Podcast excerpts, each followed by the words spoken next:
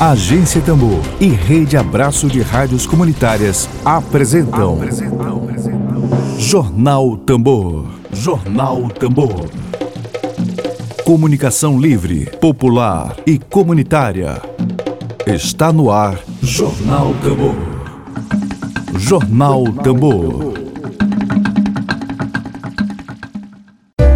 Dedo de prosa.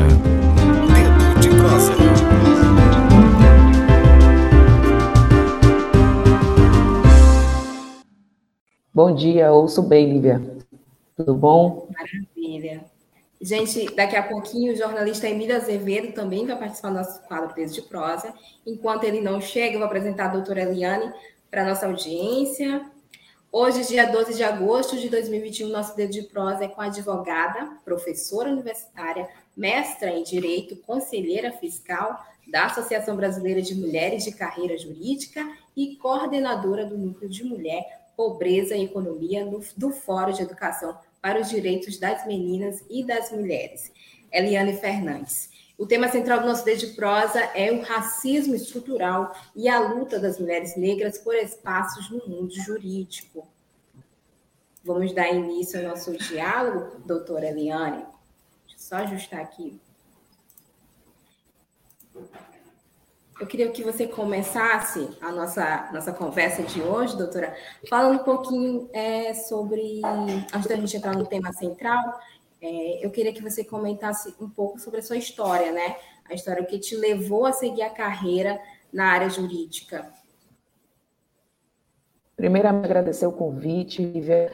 É um prazer estar na Notícia Tambor conversando sobre esse tema e não é um tema caro só a advocacia, mas é um tema que interessa a toda a sociedade, é que a gente precisa ver o advogado como é, alguém essencial à administração da justiça, onde não há advogado, não se tem como ter um, um, decisões justas. Então, eu penso que é um tema que toda advocacia precisa tratar de maneira muito é, com uma forma muito lida, né, uma forma muito cara. A gente não pode abrir mão dessas discussões que são tão importantes para a sociedade de maneira geral. Agradecer você, agradecer a Rejane, agradecer a todos que é, ajudaram que a gente pudesse aqui estar falando sobre esse tema. Bom, eu me interessei pelo direito um pouco por acaso. Né? Na verdade, eu passei minha, minha fase de, de adolescência inteira na, na escola, é, mirando outra área. Né? E comecei a fazer direito, me apaixonei pela, pela temática que eram tratada, pelos debates, pelas forma como se interpretava as leis, a forma como os assuntos eram trazidos, né? Para mim foi uma grata surpresa e logo em seguida comecei a fazer o curso numa universidade particular, em seguida passei para o vestibular da UFMA e quando terminei minha graduação lá. E lá também fui descobrindo outras paixões, como por exemplo a sala de aula, a docência, ela me ganhou ali quando comecei a, a, a ser monitora de algumas disciplinas e acabei enveredando para, para esse caminho de uma maneira bem mais natural. Ah, maravilha. Martins Keller aqui, parabéns pelo dia de ontem. Onde, ontem, dia 11 de agosto, foi o dia dos advogados e advogadas. Isso. Né, celebrando aí. Doutora, é, a busca aí por mais espaços é, igualdade no mundo jurídico. É, doutora Eliane, é, com, ela começa aí desde muito cedo, né? Desde a faculdade. Eu queria que você comentasse sobre a sua experiência Sim. aí na faculdade, os estágios. A gente sabe que realmente que é ali que começa também essa desigualdade, né? Exatamente. né? Queria que você comentasse. É ali que a gente começa a formar o network. Eu sempre falo para os meus alunos, olha, o ponto de partida para uma boa carreira profissional uma boa, um bom desenvolvimento, qualquer que seja a área, seja a área acadêmica, seja a área da advocacia propriamente dita, começa na faculdade, é lá que, vocês, que você vai conhecer os advogados que no futuro vão ser teus colegas. Então, é importante você ter é, em mente e já trabalhar esse network.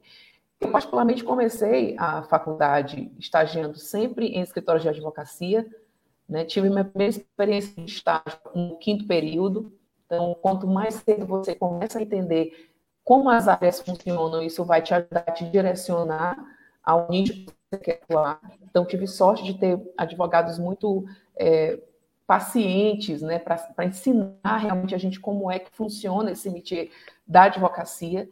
É, estagiei também na Caixa Econômica e foi também um grande aprendizado, que a gente começa a aprender como lidar com processos em massa. E é, essas minhas experiências me ajudaram hoje a escolher a área que eu atuo, eu atuo com advocacia civil, advocacia empresarial, não é as mulheres de maneira geral, é, não é uma área que tem grandes expoentes de mulheres atuando na advocacia, então a gente entra num nicho realmente para desbravar e para se colocar dizer nós podemos podemos atuar em qualquer área do direito, nós podemos ter essa expertise, compartilhar com, com, com, com as pessoas esse aprendizado. E essa fase de estágio, para mim, foi essencial para que eu pudesse trilhar esse caminho de hoje atuar na área civil. Emília Azevedo, gente que também vai participar do nosso quadro Dedo de Prosa, acabou de chegar. Bom dia, Emílio, para você. Bom dia, Lívia. Bom dia, Eliane. Um abraço aí à nossa audiência. Bom dia. Vamos aí conversar, conversar com a professora. Pode ficar à vontade, Emílio. Eliane, eu queria é, é, te ouvir é, a respeito de uma coisa que, para mim, acho que para muita gente, de que não é do meio jurídico, né? A gente observa o poder judiciário brasileiro muito conservador, né? historicamente muito conservador. É, eu queria que tu comentasse esse conservadorismo, não só do, do poder judiciário, mas também na advocacia, de uma forma geral. Como é conviver? Esse conservadorismo é tão grande quanto a gente imagina ou, é, ou o bicho não é tão feio quanto parece?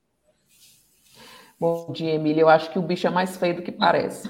A gente trabalha é, de mão dada com o Poder Judiciário, então a gente não pode deixar de analisar que essas questões elas precisam ser vistas de uma forma global. A primeira advogada reconhecida enquanto advogada negra foi a Esperança Garcia, foi reconhecida pela OAB do Piauí, e de lá para cá a gente tem um longo caminho, para um longo campo para atravessar. É, o CNJ fez uma pesquisa no ano de 2020 dizendo que para que a gente pudesse resolver a questão da desigualdade racial dentro do judiciário, a gente demoraria mais de 25 anos, pelo menos 25 anos de atraso a gente teria para resolver a questão da diversidade, de trazer, de, de colorir esse tribunal, né, enegrecer esse, esse, esse tribunal com mais juízes né, que participem é, de, desse quadro. Por que, que eu falo que isso é tão importante?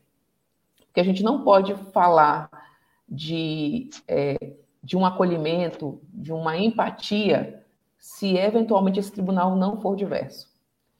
Quando ele não é diverso, ele não consegue olhar para o outro com esse olhar mais empático. Hum. E entender que toda essa sociedade também é diversa, ela precisa ser olhada com esse ponto de diversidade. Quando você vê, por exemplo, que apenas 1% do judiciário é formado por pessoas negras, é um problema muito sério, é um problema estrutural. Então, não há como não reproduzir esse racismo estrutural nas suas decisões.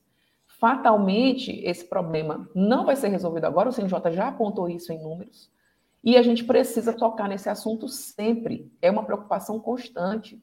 Então, quando uma advogada ou um advogado negra ingressa pelos, pelas portas do fórum e não é reconhecido como tal, por conta da sua cor, simplesmente, a gente está falando de um problema sério que fatalmente vai se, vai se refletir lá nas decisões judiciais, que não conseguem é, acolher, que não conseguem introduzir essas pessoas, que não conseguem recepcionar essas pessoas no âmbito da justiça, e a gente vai ter essas dificuldades né, de, de é, adaptação e de acolhimento sempre. Então, a gente precisa olhar para esse judiciário e ver, nós precisamos adotar políticas públicas que sejam realmente efetivas para a gente tornar esse tribunal mais igual. Para a gente olhar para esse tribunal e ver assim, esse tribunal é o que eu vejo na sociedade, ele não é só um, um, um, um tribunal mais de branco, como a gente vê hoje. Então, eu preciso fazer com que as pessoas negras alcancem esse espaço de poder, esse espaço de, de, de trabalho, para que a gente possa ter uma sociedade mais igual.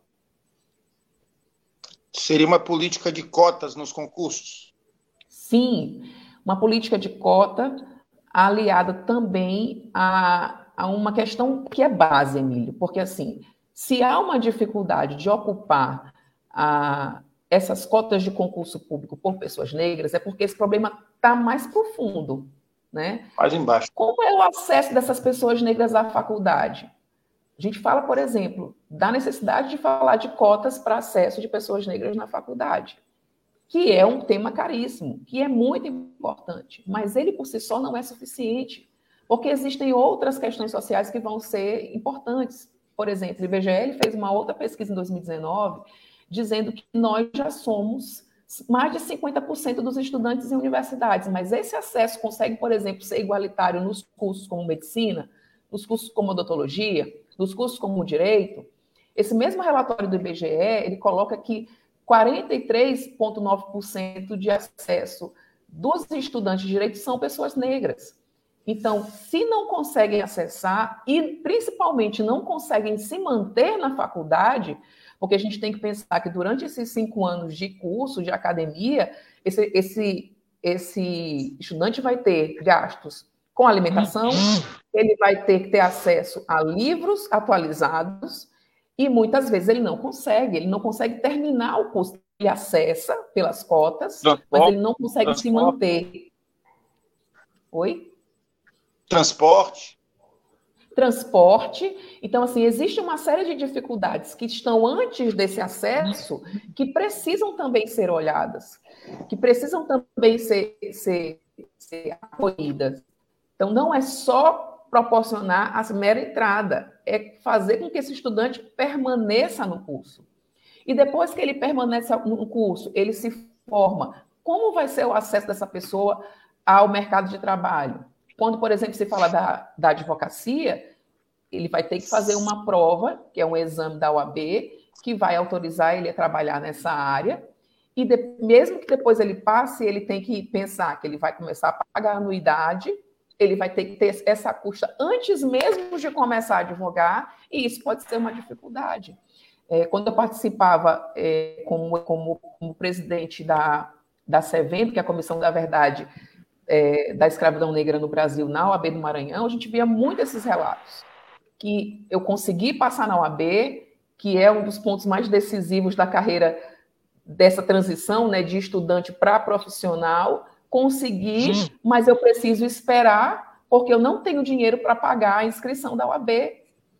Então, como é que esse advogado, que é negro, que é negra, vai acessar esse mercado de trabalho se ele não consegue pagar as custas relativas à retirada da carteira da ordem. Então, a gente precisa pensar nisso também. Talvez a nossa participação na advocacia, hoje somos maioria enquanto mulheres na advocacia, mas a gente não consegue quantificar esse número de advogados pretos, porque, infelizmente, existem outras barreiras sociais que a gente precisa ultrapassar. Eu estou numa fatia da sociedade que é uma fatia completamente excepcional. Eu venho de uma família estruturada, eu venho de uma família de funcionários públicos, é, que tem um padrão de vida é, relativamente bom.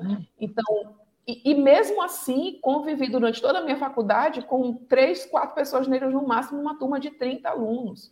Eu, enquanto professora, quando olho para as minhas turmas e vejo três alunos pretos, quatro alunos pretos, eu fico pensando, gente, isso vai ser cada vez mais difícil. Então, enquanto a gente não criar políticas realmente sérias, enquanto o governo não entrar e dizer assim, olha, eu me preocupo com essa causa, e eu vou fazer com que esse aluno não só ingresse na faculdade, porque ingressar é só o primeiro passo, mas que ele permaneça lá e possa ter acesso ao mercado de trabalho, aí a gente vai ter realmente uma mudança nesse cenário. Enquanto isso, a gente vai estar tratando, enxugando gelo ali, tentando remediar e, e realmente apostando em, em em, outros tipos de ajuda, né, outros tipos de apoio, às vezes o apoio mais particular mesmo, para que esse advogado ou, ou advogada possa ingressar no mercado de trabalho. Já temos aqui algumas perguntas no chat. Antes de eu passar para o chat, Emílio e doutora Eliane. É, nós vemos aí, doutora, é, um desafio né, na busca de igualdade no exercício da profissão. Eu queria perguntar para você como você é, doutora Eliane, enxerga aí a abertura, né? A abertura do mercado de trabalho para as advogadas negras. A gente sabe que é, muito mais limitada, né?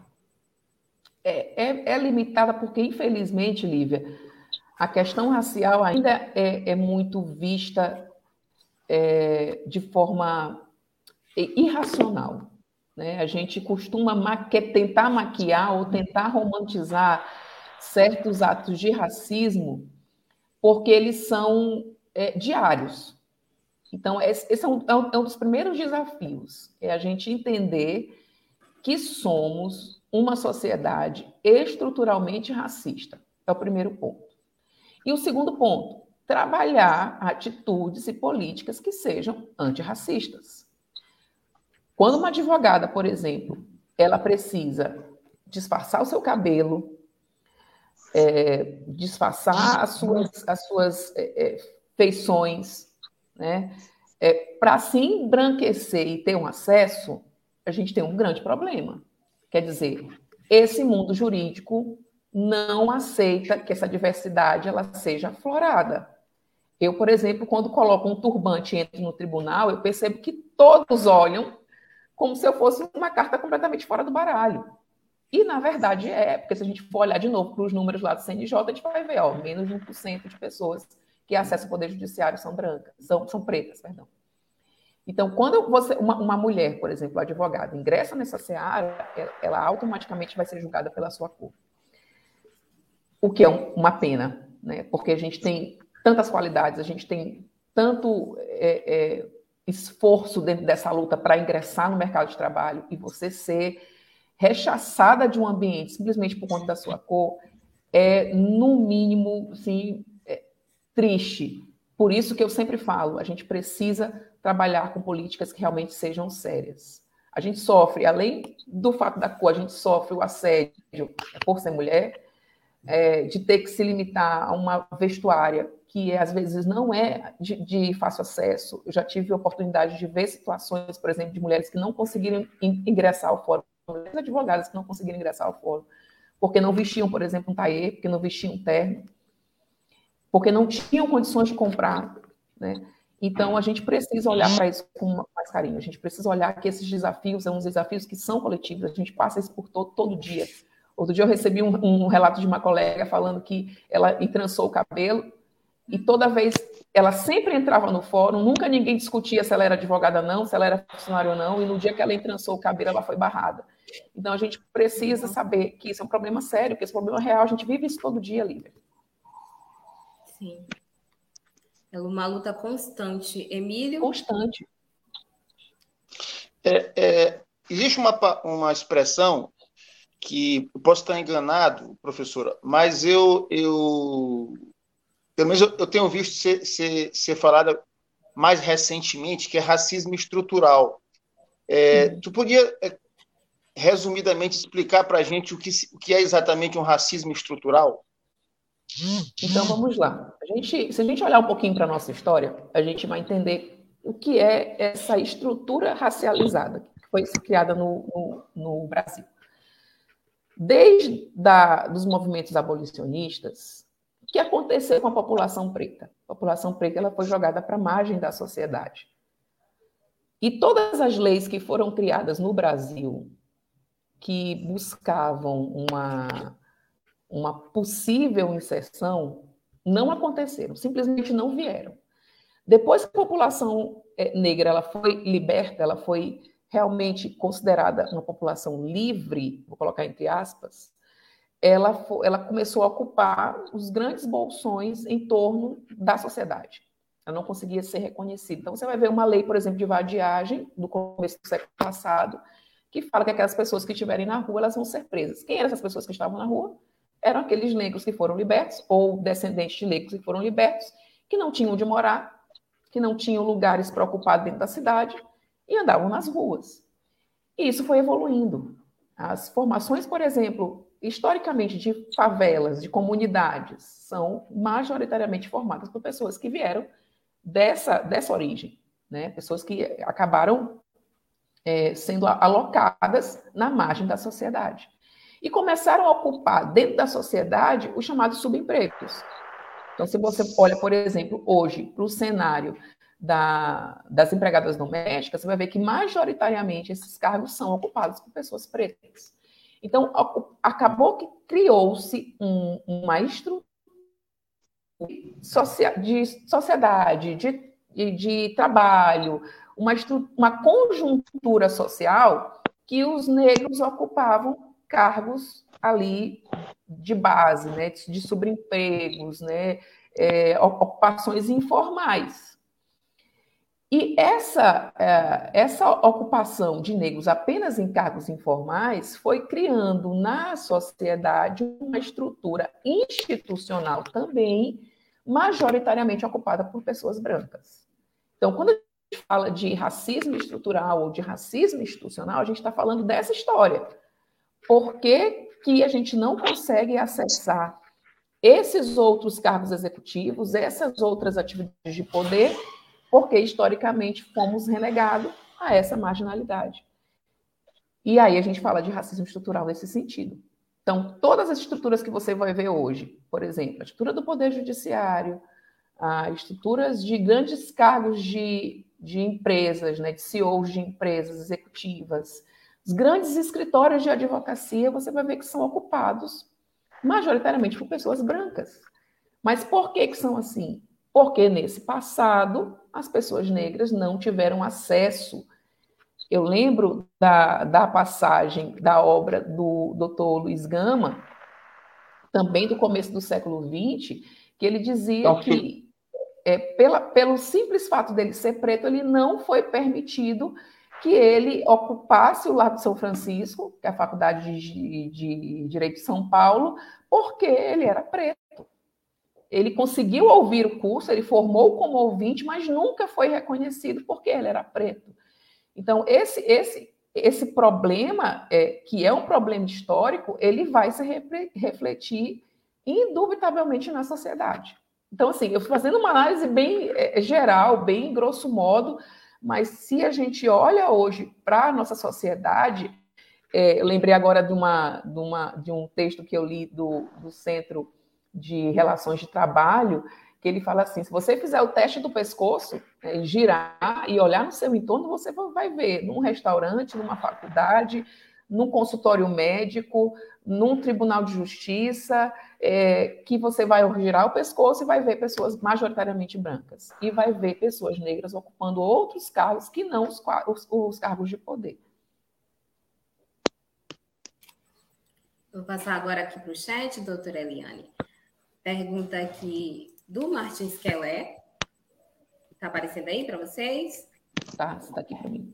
As paridades de gênero em vários órgãos do sistema de justiça, como por exemplo o CNJ, né, o Conselho Nacional de Justiça, pode ser importante no racismo institucional? Pode, pode ser mais uma ferramenta capaz de reduzir essa desigualdade. A OAB é, votou no ano passado, eu sempre quando eu lembro disso eu fico chocada, né? Ano passado, em 2021, a gente conseguiu pautar a necessidade, por meio da doutora Valentina Jugman, do Goiás, essa necessidade de que, por exemplo, nos cargos de, de, de eleição da UAB, né, para acesso a esses cargos de poder da UAB, tivesse uma igualdade é, de gênero, e nessa mesma toada foi votada a paridade racial, né, que pelo menos 30%, ou seja, não é bem uma paridade, mas já é uma forma de acesso, é, de 30% dessas pessoas sejam negras. Então, é, é uma ferramenta, sem dúvida, que vai nos auxiliar a ocupar esse espaço. A gente precisa ocupar esse espaço. A Daniela também está comentando aqui, a Daniela Souza. Se eu puder fazer uma pergunta, seria a doutora Eliane, a doutora Eliane, como mulher na carreira jurídica, o que foi e é mais difícil até hoje? Existem algumas dificuldades. Essa dificuldade racial é uma dificuldade diária. Né? Quem é mulher preta sabe que ingressa em um local e se pergunta. Eu tive uma vez uma oportunidade de levar um grupo de alunos ao, ao, ao Superior Tribunal de Justiça, ao STJ. E embora eu tivesse na frente desse grupo, liderando o grupo, várias vezes fui questionada, você que é professor, que é professor. Essa questão racial ainda é uma questão muito latente para a gente que é mulher preta.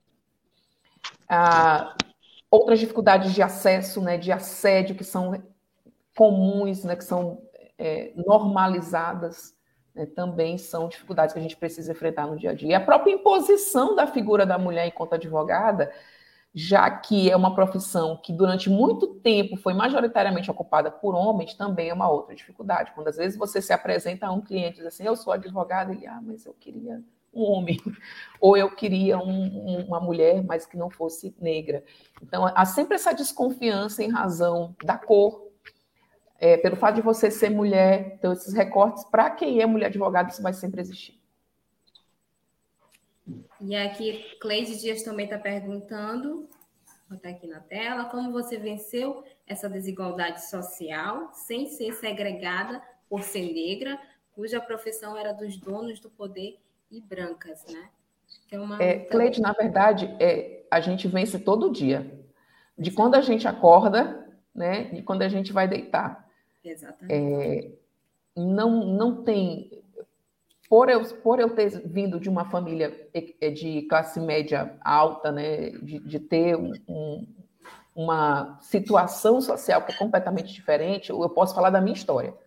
Né? Eu sei que essa, que essa dificuldade ela vai ser muito maior para a mulher negra que é periférica. Para mim, as barreiras, de, até a forma de racismo, ela vem muito, sempre muito sofisticada.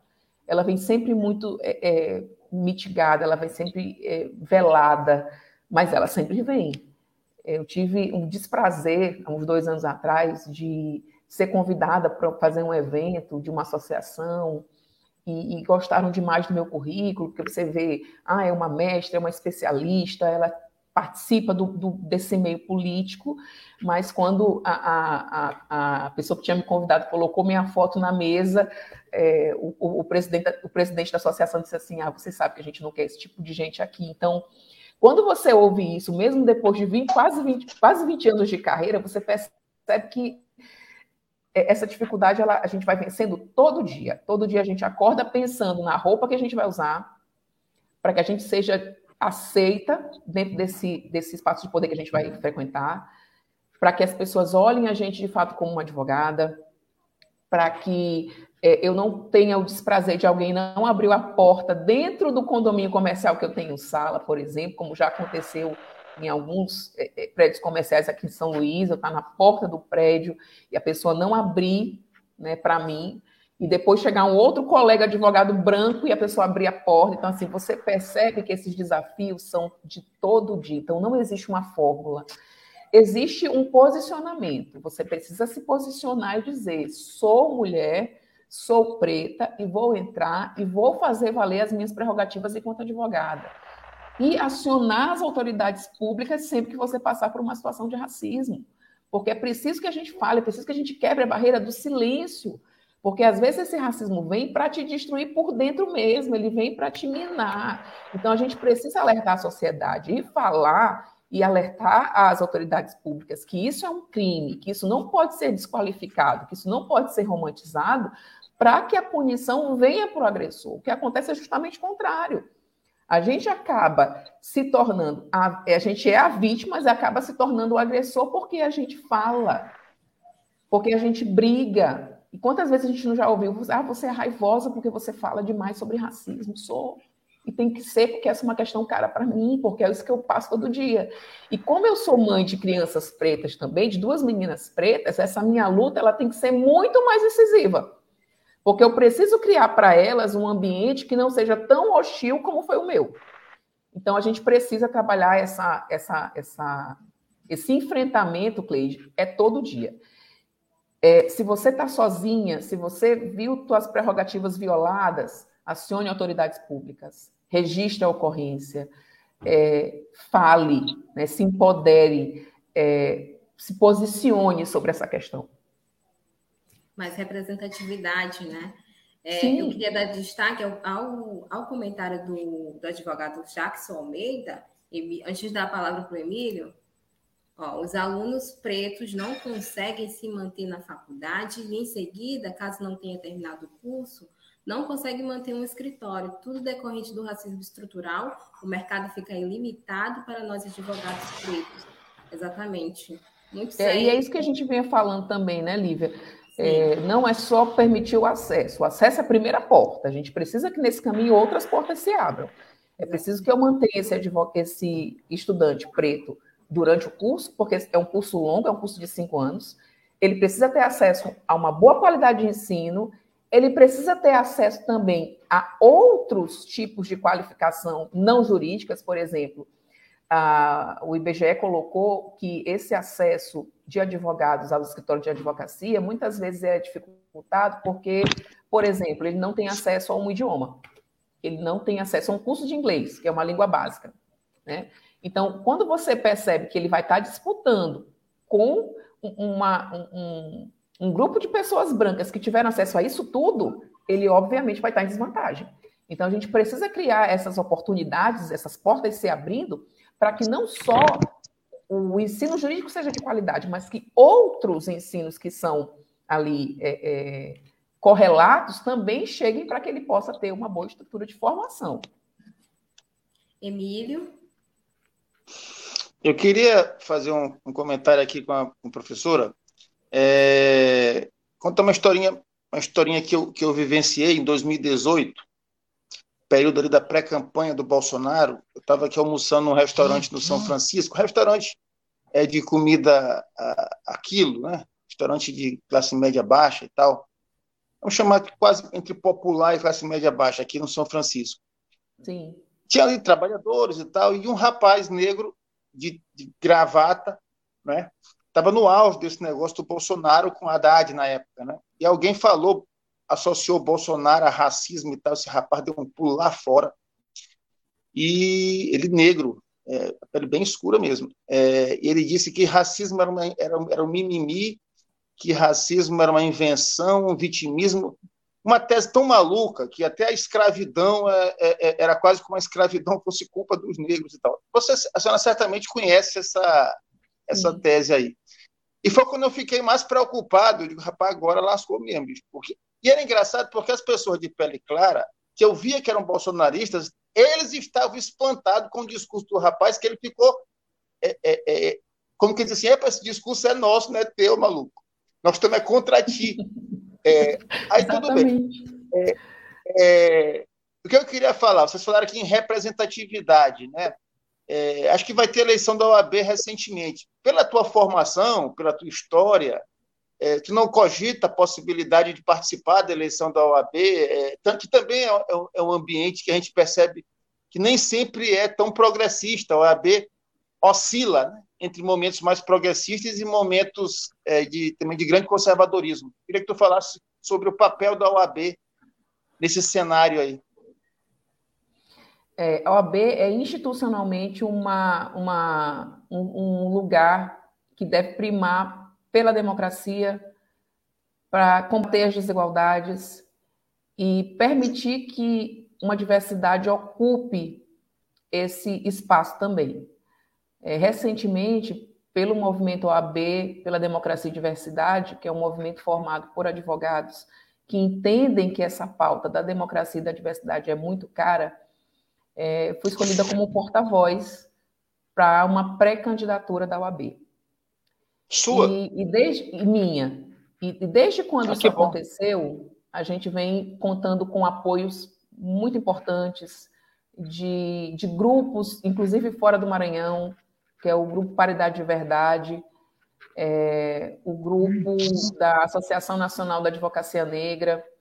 Então, a gente vem contando com essas, com essas pessoas né, de fora do Maranhão para encampar essa possibilidade de se ocupar um, ou de pelo menos se disputar uma gestão é, por meio de uma mulher negra. Né? Eu me coloquei à disposição desse papel porque eu entendo que é importante essa representatividade. É, é importante que uma menina que esteja hoje lá na faculdade de Direito olhe para a profissão dela e diga: olha, é possível que mulheres pretas ocupem esse espaço. Então, por isso que me coloquei à disposição para um projeto que não é um projeto individual, não é um projeto pessoal da Eliane, é um processo, é um projeto coletivo. A gente está falando de um grupo de advogados que tem uma representatividade no Maranhão inteiro e que querem ver uma OAB diferente. A gente quer, na verdade, ver que a OAB consiga, de fato, dissolver, né, e, engolir eh, de forma, é, obviamente, democrática, que isso é um problema que precisa ser encarado. A gente vê eleições após eleições, as mesmas caras, as mesmas figuras, os, as mesmas pessoas disputando esse espaço de poder. E não há uma preocupação institucional que isso seja mudado. Né? Por exemplo, eu ouvi depois de, de, de, de, o grupo ter lançado né, essa, essa pré-candidatura, eu ouvi muitas é, piadinhas é, daquele que a gente chama de racismo recreativo, né? Ah, então a OAB já pode ser ocupada por preto, ah, então uma preta já pode ser a presidente da OAB. Então, enquanto a gente ouve isso, a gente percebe como a gente precisa lutar, como a gente precisa se colocar né, é, em vistas para ocupar esse espaço.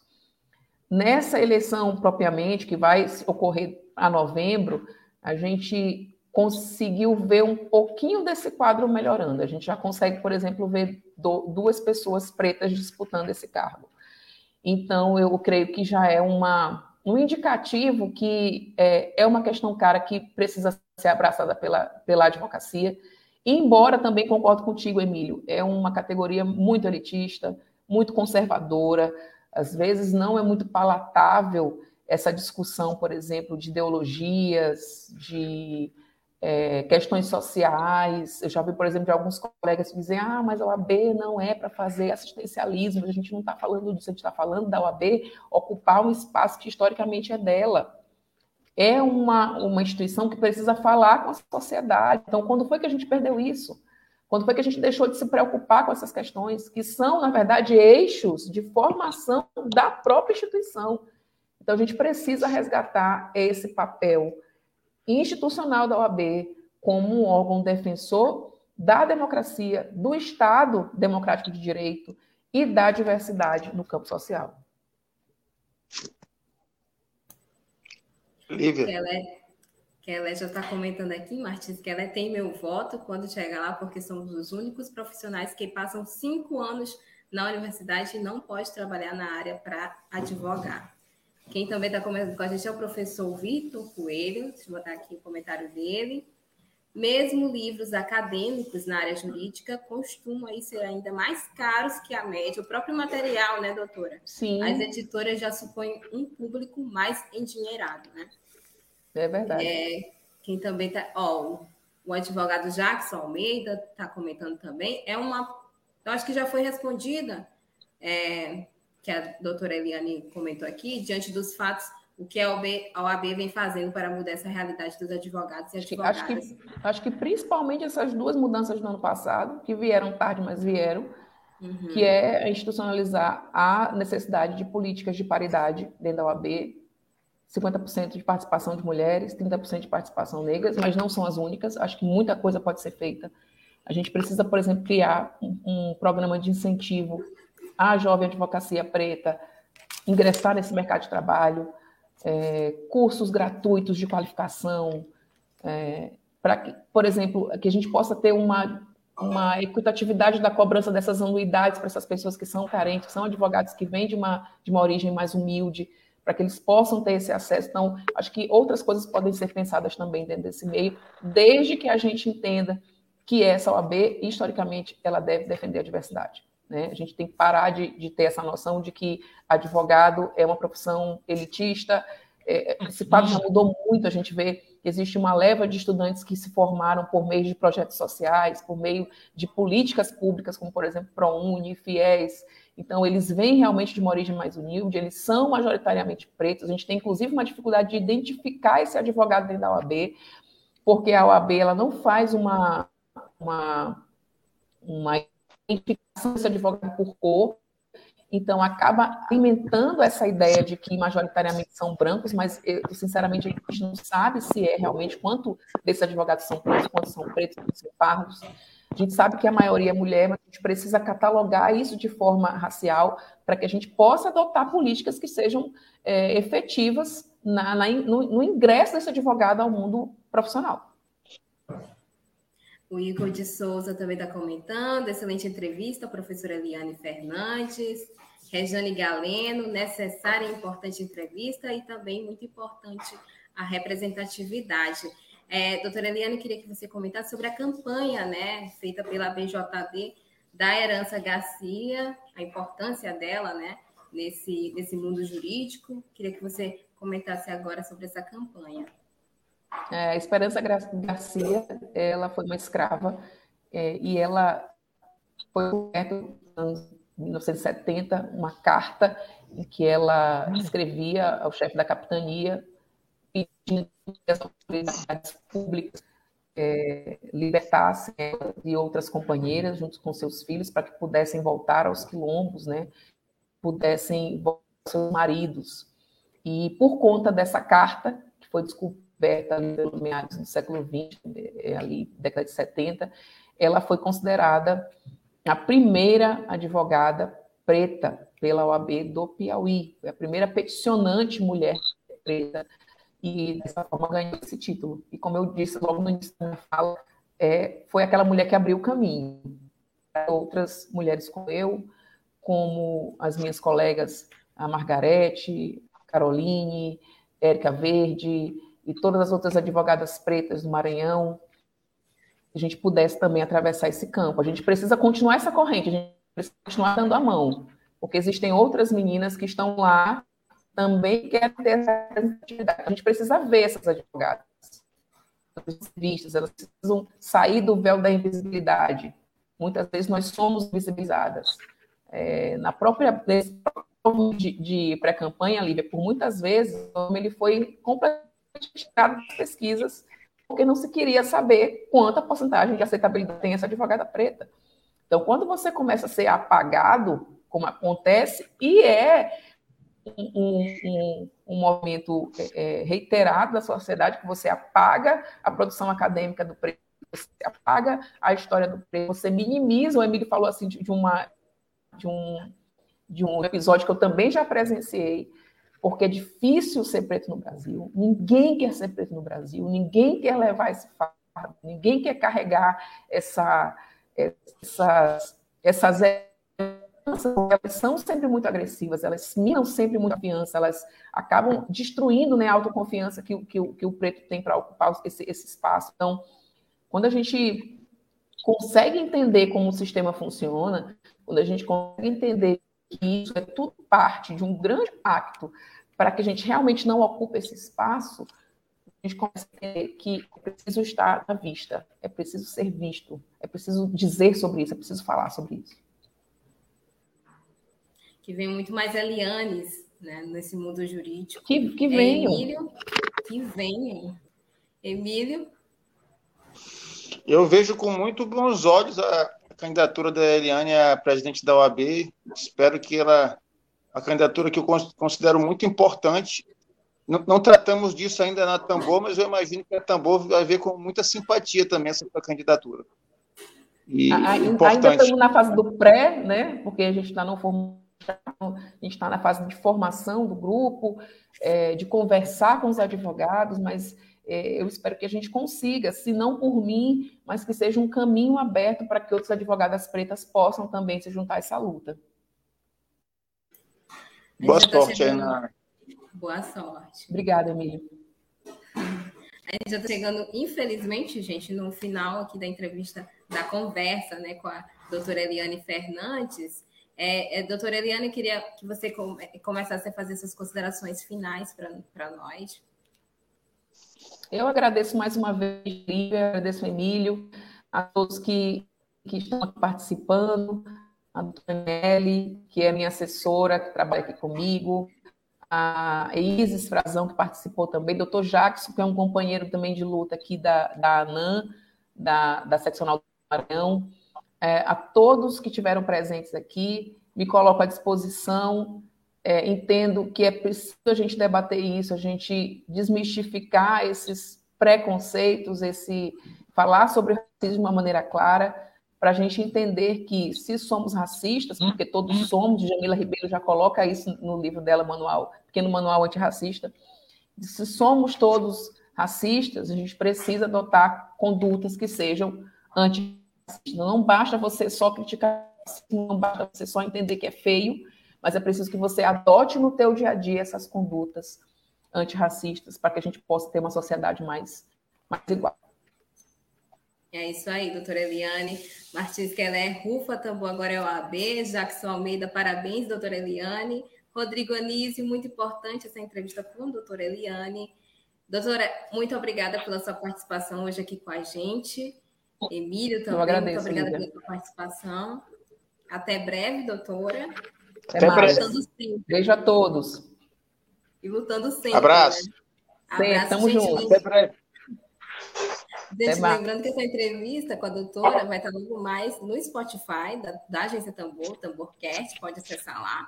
E também matéria logo mais no site da Agência Tambor. Eu me despeço por aqui, até amanhã, uma ótima tarde a todos. Obrigada pela audiência. E é isso, gente. Beijão, doutora. Beijo, Emílio. Tchau, gente. Web Rádio Tambor. A primeira rede de comunicação popular do Maranhão. Comunicação comunitária. Livre, alternativa e popular.